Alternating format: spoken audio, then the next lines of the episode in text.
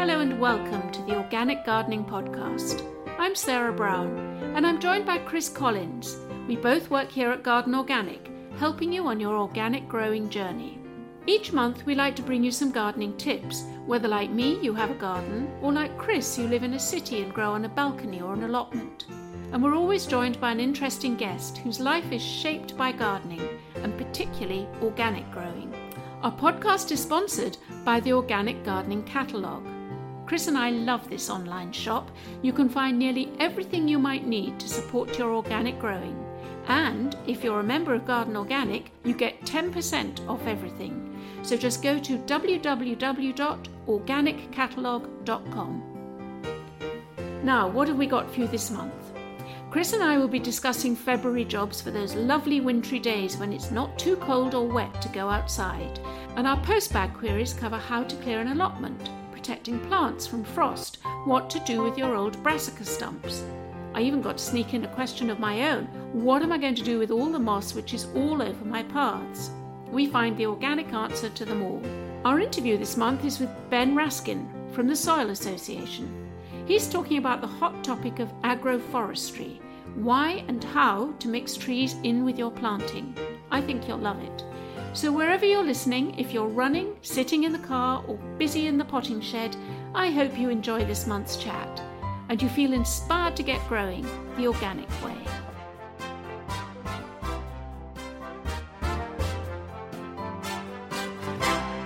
Chris, how nice to see you. And you, Sarah, And looking well. Yeah, I was just going to say the same to you. Yeah, we're doing all right. We're gardeners, aren't we? We always look well. Well, that's true, and I guess we're out of doors a lot as well, whatever the weather is. rosy cheeks, girl. Rosy Let's cheeks. face it, February can bring some pretty dire weather, can't it? It certainly can. and I think also post Christmas, people tend to be in the blues. I notice it certainly living in London now. I think maybe too much has gone on the credit card, and you know all that's happened. For me, I come in defence of winter. I actually think it's a very underrated season, a very beautiful season.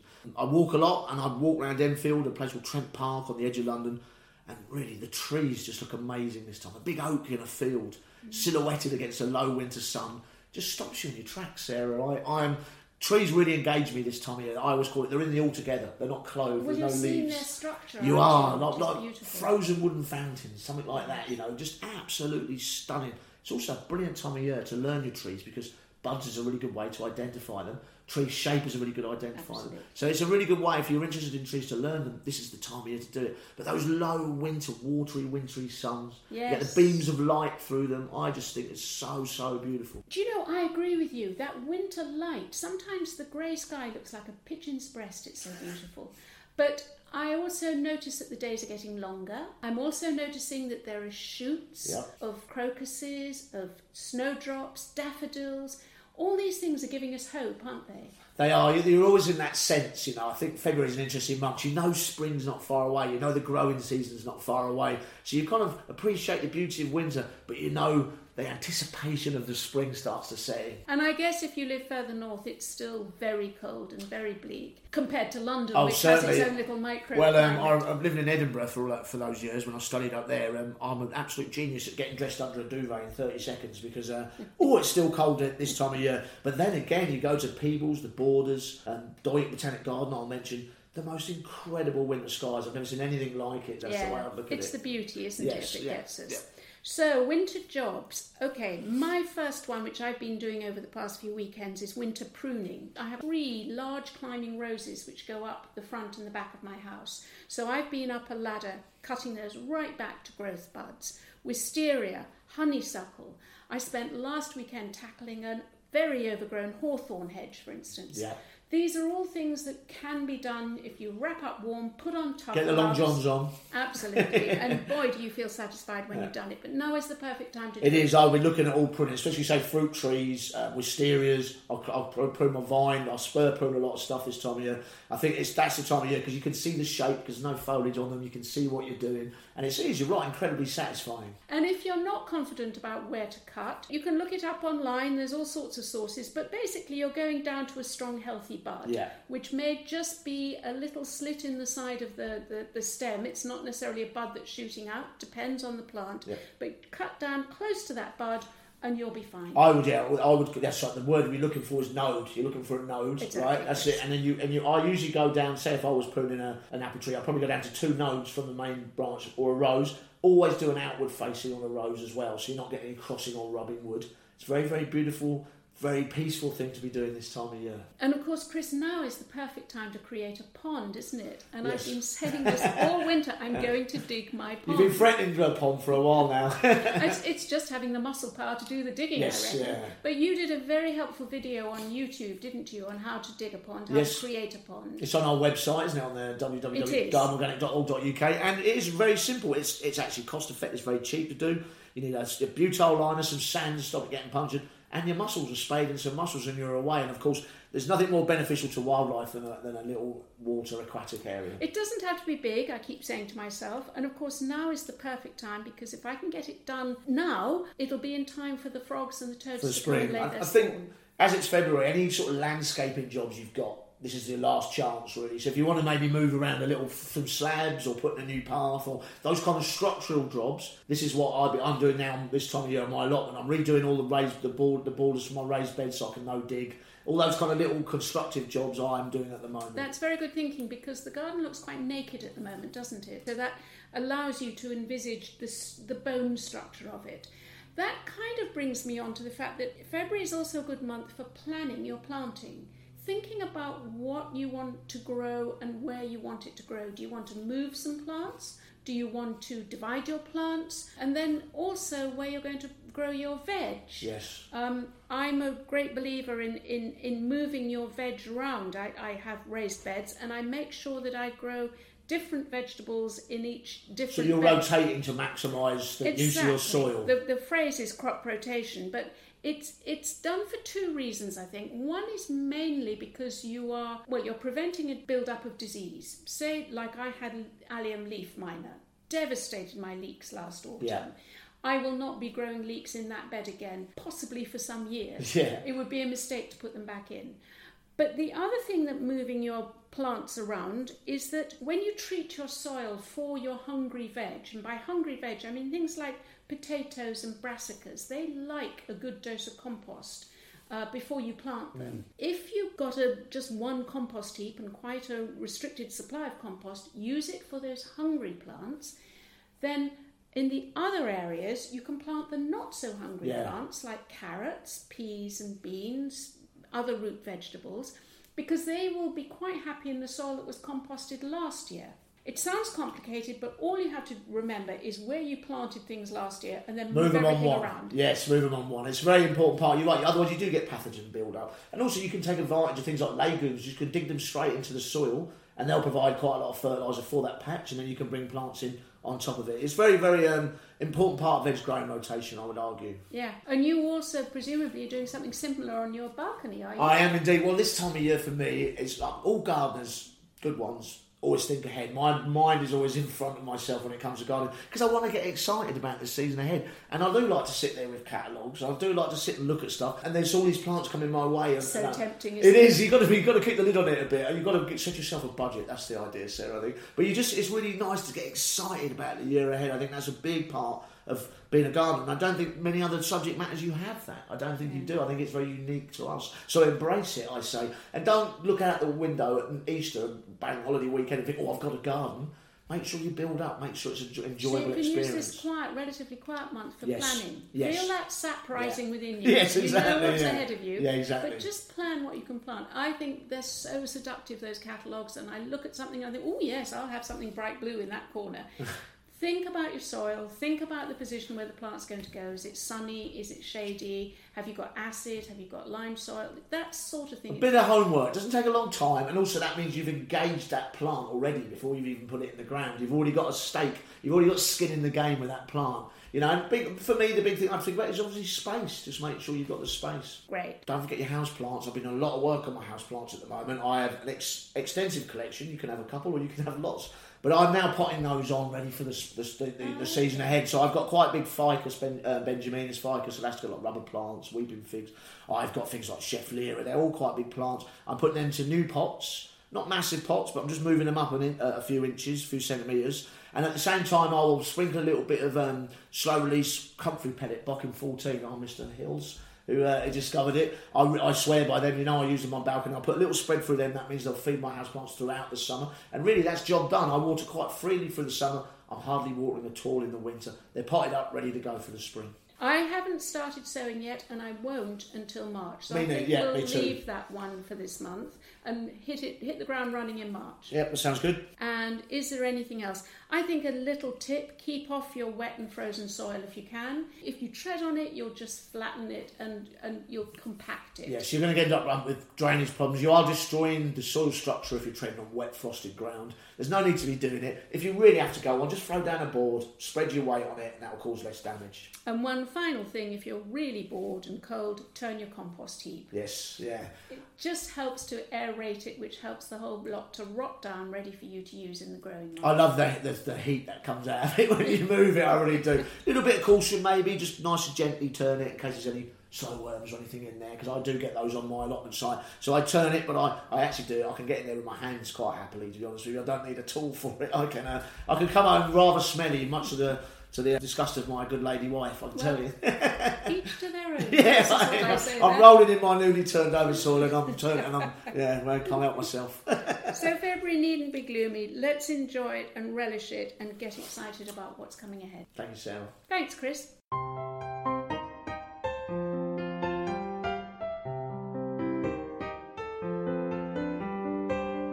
This year, more than ever, we're conscious of the climate emergency, and one of the solutions to reduce carbon emissions is to plant trees, lots of them. We thought it would be interesting to hear about how trees can be grown across the land by farmers and growers, even gardeners. Not to replace crops, but to be mixed in with them. Chris spent time with one of the experts in this area, Ben Raskin from the Soil Association.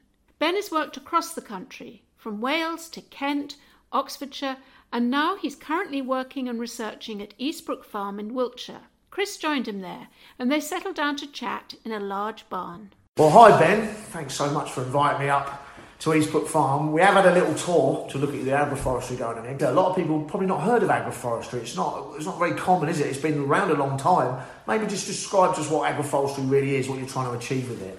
So, in, in its most basic sense, it's the deliberate integration of trees and farming. So, okay. so rather than having a you know your field of cows or your field of wheat, um, and then your woodland somewhere else, you're actually mixing those up, mixing the trees and the farm enterprises, but doing it consciously and, and managing both aspects of them. Uh, right. It, it, serving a proper function in a way and a, and a deliberate thought about function within the farm. And I suppose if you're so it's diversity is the key in a little way, and you, so you're mixing everything together. That's has quite a lot of organic traits, then, doesn't it? Yes, organic farming has always been much more mixed than, than some of the kind of the more intensive farms that are developed recently. Organic farming relies on a rotation, usually with animals, not always. And the bringing trees in is, as you say, it adds to that diversity and complexity. And, and we know that diverse systems are more resilient. We know they're more productive. So actually, if you can successfully bring trees in, it should help. So let's think if, we, if I was one of the listeners, how do we picture this? So um, you mentioned trees, you mentioned fruit, um, ground cover, um, animals. Yeah. So what would be a typical sort of plot then, would you think? Well, I'm not sure there is a typical plot. Right. And one of the challenges, in a way, when you start thinking about what you might do, you know, either on a farm, but even if you're thinking about doing something similar in the garden, is you know, well, what tree do I plant? There's so many trees I could choose, and, and how does that fit with, with a whole range of enterprise? So very quickly you get into an almost infinite number of possibilities. So, so rather than kind of thinking perhaps of a typical system, it, we're trialing a few different systems, yeah. I guess, so on the farm, which one of them is going to be a chicken and tree uh, enterprise. So, so the idea there is that, you know, chickens are woodland or woodland edge birds. They like being under trees. It makes them feel happy. They get the shelter in the shade. So I mean, like you know, we've just been walking around in the rain, mm-hmm. feeling a bit cold. Actually, it'd been quite nice to be sheltered under a tree. Animals feel the same. They don't like being out in the middle of the field in the scorching they feel exposed, the driving rain. Yeah. yeah, and they're, they're most of them are prey animals. So you know, is a bird going to come and get them? Is a you know someone going to eat them? So they like that protection of, of trees. And one of the big things is actually around temperature. So if you're sheltered by trees, you, the, the air temperature can be four or five degrees higher. Um, and if you're not spending all that energy keeping warm, you can put that energy into something else. You know, is it laying eggs or milk or, or whatever your farm and you know production system is? That energy can be used for being productive rather than just keeping warm. So the trees are making happy chickens, basically. Exactly. So you're cropping the trees of nuts, fruits, and you get the eggs and the chicken itself. Yeah. So you're combining those two ecosystems in a way, Yeah. those two forms of life together. Yeah. It's very interesting. And, and they're, they're, see, they're usually 30 or 40% more productive overall. wow, So- that's a big percentage. It is, you know, Yeah. and, and you know, you're, you're, if you think, you know, to, to get 30% more yield from just one crop would be really hard. Ah. You know, you'd have to put a lot of, probably a lot of extra fertilizer, you'd have to spend a lot more time weeding it or whatever it is. But actually, just by planting the trees, you can get a similar overall productivity. Wow, that is a mate. That is a high percentage. I'm shocked actually. How Yeah, I mean, it can be more. I mean, there's a, quite an interesting uh, case study which a chap called David Brass, who's a free range egg producer, and he's one of the, I think, one of the McDonald's sustainable producers. So he's he's big, big egg producer, and he did a trial with 33 plots Yeah. with trees and 33 plots without, Yeah. um, and compared the findings. For him, you know, almost every measure was better with trees. So he got uh, thicker egg shells. Uh, he got higher number of grade A eggs. Uh, he got less stress, less feather pecking, lower mortality, Wow. uh, less ammonia emissions from the system. Uh, the ground was drier. You know, so a whole range. Whole of range, and, and that plants. the plants benefit as well? Uh, he wasn't measuring that. He Right. was looking at the chicken. Have you, have you noticed anything with the plants at all? Well, we so there was one bit of ours where we when we did have the chickens, which is almonds interplanted with raspberries. Yeah. So we mulched it all with wood chip, uh, and then the, the first half of that row, the chickens was the one that the chickens tended to go to. It was nearer their Yeah. their house, and so they were pecking away and keeping that weed free, giving it a little bit of fertilizer. And the raspberries on that bit are three or four times the size of the bit Wow. where they didn't. They were still mulched, but they didn't get that same attention. And even now, two years later, you can see that difference. There's a difference between the two sets of plants. Yeah. So basically, the, the, the, um, the chickens are almost being gardeners in a way. That they're they're, Yeah. get, they're eradicating competition, stopping the, the weeds growing, and fertilising. Yeah. and possibly even, I mean, you know, there may not be many pests because it was a new planting, but in a more established setting, they'll be eating pest insects as Wow. well. So, you know, P and D control, pest and disease control, fertiliser, weeding, Weeding. all through a chicken. exactly. Brilliant. And then, you know, you don't have to pay them to do it, they pay you to do it because you've got eggs. So you get know. free eggs as well, yeah. Well, I mean, what what's not to like? If I think, obviously, you're doing it on a big scale here, in terms of obviously most people have a small urban back garden. I have actually have a balcony or uh, or an allotment. I have an allotment. If you were to encourage people at home to do it, um, people in their own private spaces, how, how would you go about that in terms of agroforestry? So I do have an allotment as well, Yeah. and I am doing agroforestry on my Good, yeah. Tell me about that. So effectively, you can have you can have any tree. You could even, you know, potentially you could call soft fruits and vegetables agroforestry. Yeah. You know, a, a fruit bush is still a, a woody perennial in that sense. Yeah. You know, um, and it, and it's all in a way. It's all about thinking about that design. Um, there's a lot of this does come from some of the permaculture principles. I'm not particularly a permaculture expert, but agroforestry is sometimes seen as the sort of commercial version of, Of permaculture. permaculture. So it's looking at, at designing your whole garden in a way that benefits it. Um, so, so the way I've done it my allotment, for instance, is I've, I've divided it up into uh, six beds effectively, and I've got a espaliered apple tree in between each of those beds. Um, my intention will be to keep it to about six foot high, so it won't get too shady, and it'll be trimmed back. So it's, it's in a way it's quite a small, narrow bit, but it's still getting those benefits. It's creating a bit of shade for some of the vegetables that like shade, but not so much shade that the ones that want the sun can't get it. So in a way, then, if I in my balcony, if I took some pots and I put some soft fruit in. And I planted maybe some lettuce around them, and I'm in a way practicing a bit of agroforestry, aren't I? Or a Yeah, bit of- yeah. and I think you know, obviously, getting a tree onto your balcony gets a bit harder. Yes. but, but it is. It's just it's that diversity. I mean, what you won't get, I guess, on on the balcony. So one of the real key benefits in the larger setting is build up of that soil health Yeah. and soil life. yeah. And one of the things that's really important for soil health is the fungal populations. And the one thing that fungus hate is being disturbed. Mm. So so every time you dig, or you know, or in a farm, if you're ploughing, you're killing off the fungus in that soil.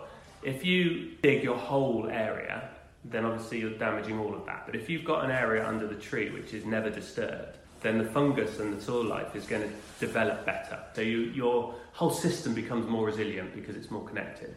And those fungus in those areas will be talking to fungus everywhere else. So you could be bringing in nutrients from fungus two miles away yeah. through this kind of network. I sometimes think of it as kind of like the road network system, in that you're getting something from London to Newcastle, you can go all the way through on these different roads. Well, actually, your fungal system in your gardens and all your neighbours' gardens, that all links up. Yeah. Um, so that you know, if you've got a good fungal, high nutrient bit of soil under your trees, it can be feeding your vegetables. And so, if you're by digging, etc., you're disturbing that fungal network, yeah. are you? You're actually breaking that up. Absolutely. And, yeah. and that fungal network also help uh, keep a balance of pests and disease in the soil and, that, and, and nutrients it, in the soil. Yeah, and, and it can do. I think there's uh, there's even some studies that show I'm not sure it's fully understood how, but that shows that plants can communicate to each other through these soil networks. So if a, if one plant is getting attacked by pests, it sends a signal to those other plants that says, mm-hmm. aphids over here. Yeah. And so they all go, all right, okay, let's send out some, some tannins to stop the aphids eating us. So, so, that symbiosis is the word, I suppose, between the fungus and the soil is absolutely fundamental for healthy plant growth. Yeah. Yeah, yeah, yeah. That's really interesting. If you do that in a small urban garden on an allotment a bit trickier on a, on a container garden, yeah. but you can still maybe have a, a, mixed planting on there, a diverse planting. Yeah, and you, will get some of the benefits, but you might not. Yeah, get, yeah, sure, them, sure, yeah. I always think of agroforestry. Um, my time in Cameroon many years ago, and it, for there it was about countering soil erosion because of the slash and burn. So I take it as big benefits for soil here as well. So yeah, soil erosion, it, it, both from wind and water, it can help. So it'll slow water down, it'll slow wind down. It protects the soil, uh, builds soil organic matter, which obviously helps against erosion as well. And what about nutrients? Has it become self-cycling? Has it become self-sufficient as well, an agroforestry crop? They, absolutely. And the, so one of the one of the things that's talked about quite a lot is the way that agroforestry uses bits of the soil that smaller plants don't. So if you you know most people I think are probably aware that what you see above ground with a plant is roughly what's below the ground. Um, so the bigger the plant above, the more root you've got underneath. So if you're just growing grass or you're just growing wheat, you're actually only using a foot or two of the soil. If you're then growing a tree that's roots are going down to three, four meters, then you can effectively make a better use of that mm. soil resource that you've got. And then they're bringing those nutrients up from that soil into the leaves. The leaves drop back into the soil. So all of that nutrient is being recycled and potentially is then available to your other enterprises. Wow! So you'll get more volume then. You're, you're more reach by doing yeah. this this way. And how does, I know obviously you do a lot of work with the Soil associations, it's quite close to you. Do they fit into this, into Eastbrook? Are they a part of this setup? Well, there's a, there's a sort of mutual beneficial relationship. So I work for the Soil Association and I also work for the farm here at Eastbrook. We do a lot of practical work. So uh, I mentioned the handbook that we've just written, which is aimed at farmers thinking about agroforestry, but we also do quite a lot of work trying to persuade government or other bodies to support agroforestry planting. So having somewhere like this that we can bring people and demonstrate I mean, we're not getting everything right, but we can demonstrate how it looks. And so you kind of see this as almost a pioneer um, example of what other other farmers can do. Sorry. Yeah, yeah, well, what they can do or what they might not want to do. Yeah. you know, we're, we're, we are trialing. We're trialing quite a lot of different species. We're trialing sort of one or two different systems. Sure, so it's quite important work. Yeah, and there's, I mean, there's, you know, there are a number of farms, farmers now trialing this stuff. There's a there's a few that have been going for maybe five, ten years. Stephen Briggs is, sure. is one who's a arable and apple farmer up in Cambridgeshire. But you know, there's a number now. There's a really interesting stuff going on at Dartington down in Devon. Um, where they've got this mul- multiple tenant system where they sub-rent just the roads with the trees on. You know, you might not own a farm, but actually you could be really interested in growing tree crops. So, you, you could be a market gardener and lease a bit of that land, could you? And exactly. Then, yeah, yeah, yeah. Or, or you know, you could say, I, I want to grow apples for, you know, I want to grow pears to make perry cider, which is what we're doing. But actually, I'll just go and rent some strips of land in someone mm. else's farm so you don't have to be a millionaire to, yeah. to become to become a farmer potentially. So it's all like you can get almost like a people's movement of organic, fresh produce grown in through, through agroforestry yeah. means, yeah, basically. Yeah, That's quite exciting, isn't it? Don't you think? Really exciting, and, I, I, and that kind of brings me to, I suppose, in a way, um, the organic movement as a whole. Because I suppose for us, times are changing a little bit, aren't they? We, have kind of we're Soil Association and Garden Organic, quite old organisations, but they, they, we now we're erring into much more different things, aren't we? Into environmental, into climate change, into all these big questions, aren't we? Do you see that's where the future's going?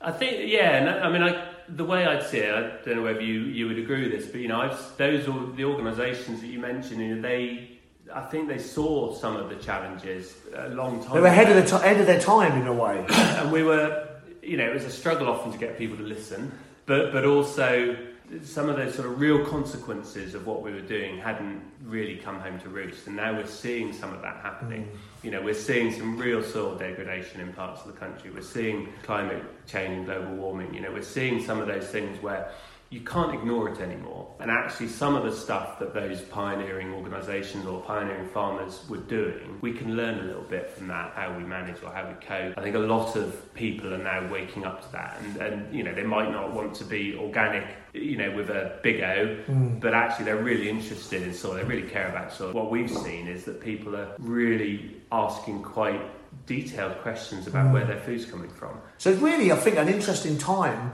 to be part of the organic movement and to be Absolutely. and to be looking at things like agroforestry and diverse plantings, etc. And I think, yeah, we need to we need to always be questioning what we're doing. Yeah, you know, is is organic enough? Well, no, it's not. Yeah, you know, organic is great. There's a lot of good stuff there, but but there's more we can be doing. We need to be making organic better or moving, you know. I, th- I, think as gardeners, we're always experimenting, aren't we? I don't think that ever changes, is it? You're always kind of looking and learning from other yeah. other gardeners, and, and I think that gives us a strength, doesn't it, really? Because we, we are coming up with solutions by the fact we have that natural approach to things, I suppose. That's a good way of looking at it. Yeah, I agree. And I, one of the things I've certainly noticed in my 25 odd years in organic horticulture is that mostly people are so willing to share. I think we are by nature incredibly generous because yeah. I, haven't worked a bit in TV. If you come across the chefs, they like you're not getting my recipe, whereas we just can't wait to tell people, can we? We are. Um, yeah, and I think also there's I don't know there's nothing to lose by not being. Mm.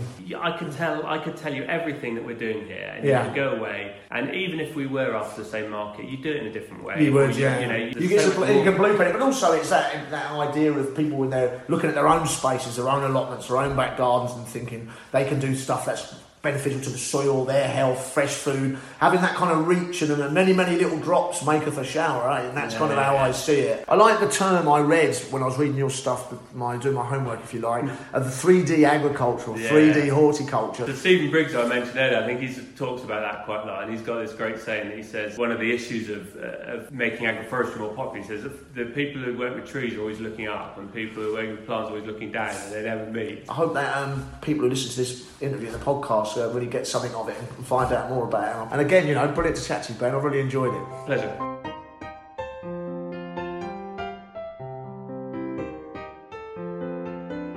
And now it's time to open the podcast postbag. We've got Hannah here and Anton and Chris, of course.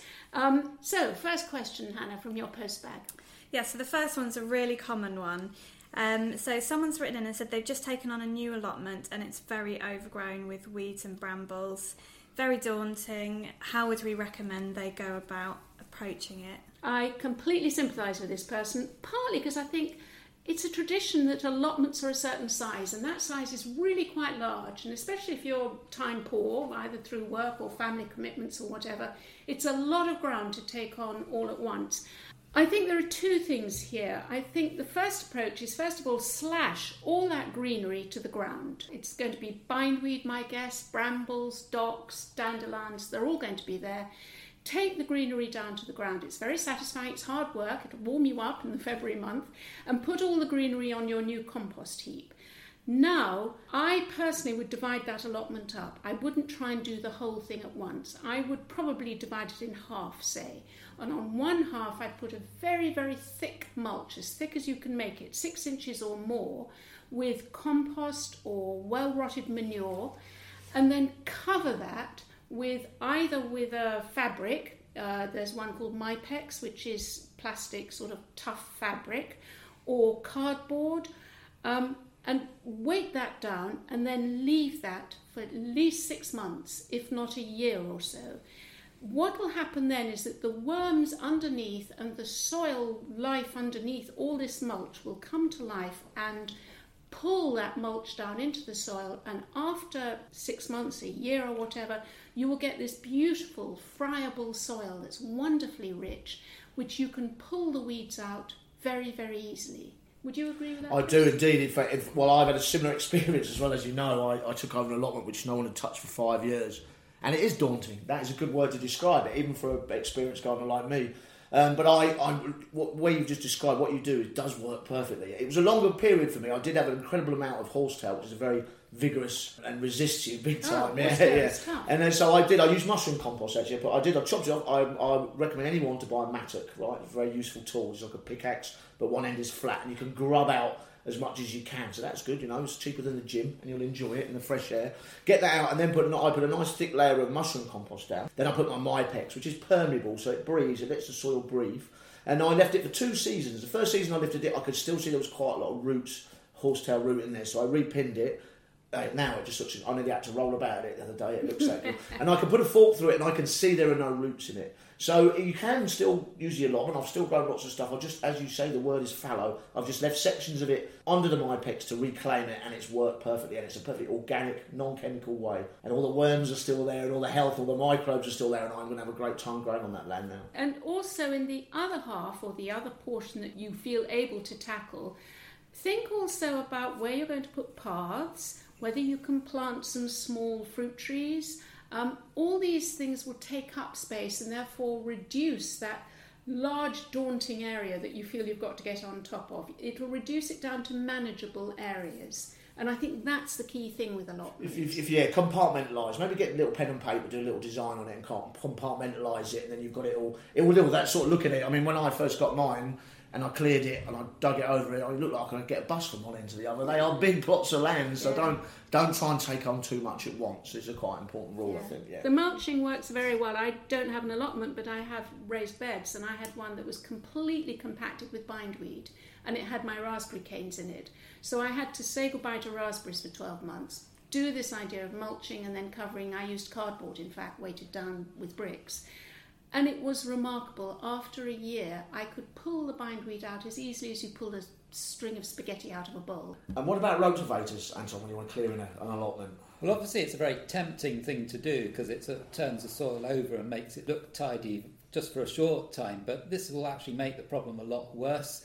And basically, you're chopping up all those perennial weed roots and multiplying up those plants. So, if you've got anything like bindweed or bramble roots, you're, you're basically making a problem 10 times worse. And also, you can, especially if it's sort of wet, you will be sort of destroying the soil structure. There's, you'll create what's called a soil pan just underneath where the sort of blades of the rotavators are pounding, and that creates a hard layer which roots find very difficult to penetrate. So, I would steer clear of them. Tempting, but at the same time to be avoided. Yeah. Okay, great, thank you. Um, so the next question is asking about frost. What's the best way to protect tender perennials from frost? Well, it depends which ones you're talking about, Hannah. I think the um, the, the big sort of uh, tender perennials we think about is maybe Dicksonias, like tree ferns, these kind of really exotic plants we brought into our landscapes uh, and we planted over the last sort of decade or so. There's a very art form to that almost. When I worked at Botanic Gardens, we would actually wrap the crowns in hessian to protect that inner crown. So you'd probably stuff it with straw, bind it with twine, and then bind it with hessian, and it looks actually looks quite quite strange, quite attractive in its own way. But that will stop any damp and, and uh, frost getting into the crown of the plant, which will cause the damage. You're talking Yes, about I've seen people use bubble wrap doing that. Yes, Would you do. It's exactly the same. It's still insulin. I don't think it looks very pretty. I prefer the Hessian because it's a more natural material. But hey, if you want to use bubble wrap, that's fine. It does the same job. Um, if you stop popping all the bubbles before you get it on there, and then yeah, so that's that. That'll protect that. The other thing that maybe you might talking about is uh, herbaceous perennials. Um, this time of year, you've got the dead crowns on. I would never touch them until probably around late March or mid March because those dead, that dead sort of straw material, the original plant, will protect the crowns of the plant, the roots of the plant from any late frost or dampness. So that's probably the best way. It's a natural protection. You see it in the wild, um, so use it in your own garden as well. And is it within frost? Is it the cold that's the problem? I think it's very often a combination of cold, but probably more damp actually. So, yes, frost might kill the stems of the plant and certainly might kill the tender crown that Chris is talking about, but the dampness is very often the killer, especially plants that like free draining soil, perennials that like that. Which most of them do, which is a majority of them. They will like that sort of free draining, nice loamy soil. and the old stems from last year's flowering can look very beautiful on a frosty morning with the light catching them. And if they've got seed heads, don't forget the birds will like the seeds on the seed heads as well. Do you, would you collect uh, leaves from around it? Would you pick the leaves up, Anton? Um, generally, it's a good idea to pick up the leaves because they can sort of let things get sort of quite moist and damp under there. But you do need to check for wildlife as well. Certainly in my garden, I've got a hedgehog nesting behind one of the plant pots, so just let that pile of leaves Oh, lucky go, go Yeah, sort of lucky. undisturbed. And we've also found frogs and toads under those piles. So yeah, check what you're lifting up. So just be careful, basically. Then is the tip, is it? Yeah. So can we talk dahlias in particular? They're massively back in fashion now. My next door neighbour's got a beautiful display, and every Christmas or every winter he brings them into the loft. Is that necessary? Well, I think that it's a two-way thing, isn't it? Really, it, I want to say it's time. If you can leave your dahlias in the ground, I know there's a, a the allotment next to me. have got a lot of dahlias, and they don't lift them, and they look fine this year. Um, and on my old parks days, where I worked with some amazing gardeners, they were really, really big into dahlia specialists, and they spent a lot of time and energy on them. And they would lift their dahlias, and they would um, cut the eyes down so they got new shoots, and they would put them in sand trays, and they would be stored somewhere cool and dry. And their argument was that means didn't spread any viruses, they were less pest and disease um, prone. But I think it probably worked both ways. It also depends which part of the country you live in as well. What do you think, Sarah? Yeah, I agree with you, Chris. And I'm actually experimenting this year with not lifting my dahlias. Um, I used to do that and, and lift them, put them in sand and keep them over winter and brush them down and cut them off and da da da da. And this year I thought, what the hell, I'm just going to leave them and see what happens. I'll let you know, but I suspect it's not going to work because not because of frost, but because it's been so wet. And I think they'll rot in that very heavy wet soil that we've had over this wet winter. I can chip in that um, the winter before last, I I didn't lift them, but put them in pots into the into the greenhouse just to keep them dry.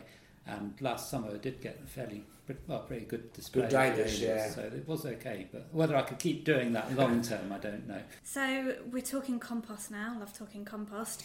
Um, someone's written in and asked if it's okay to put brassica stumps on the compost heap. Some have very yellow leaves. Anton, what would you recommend?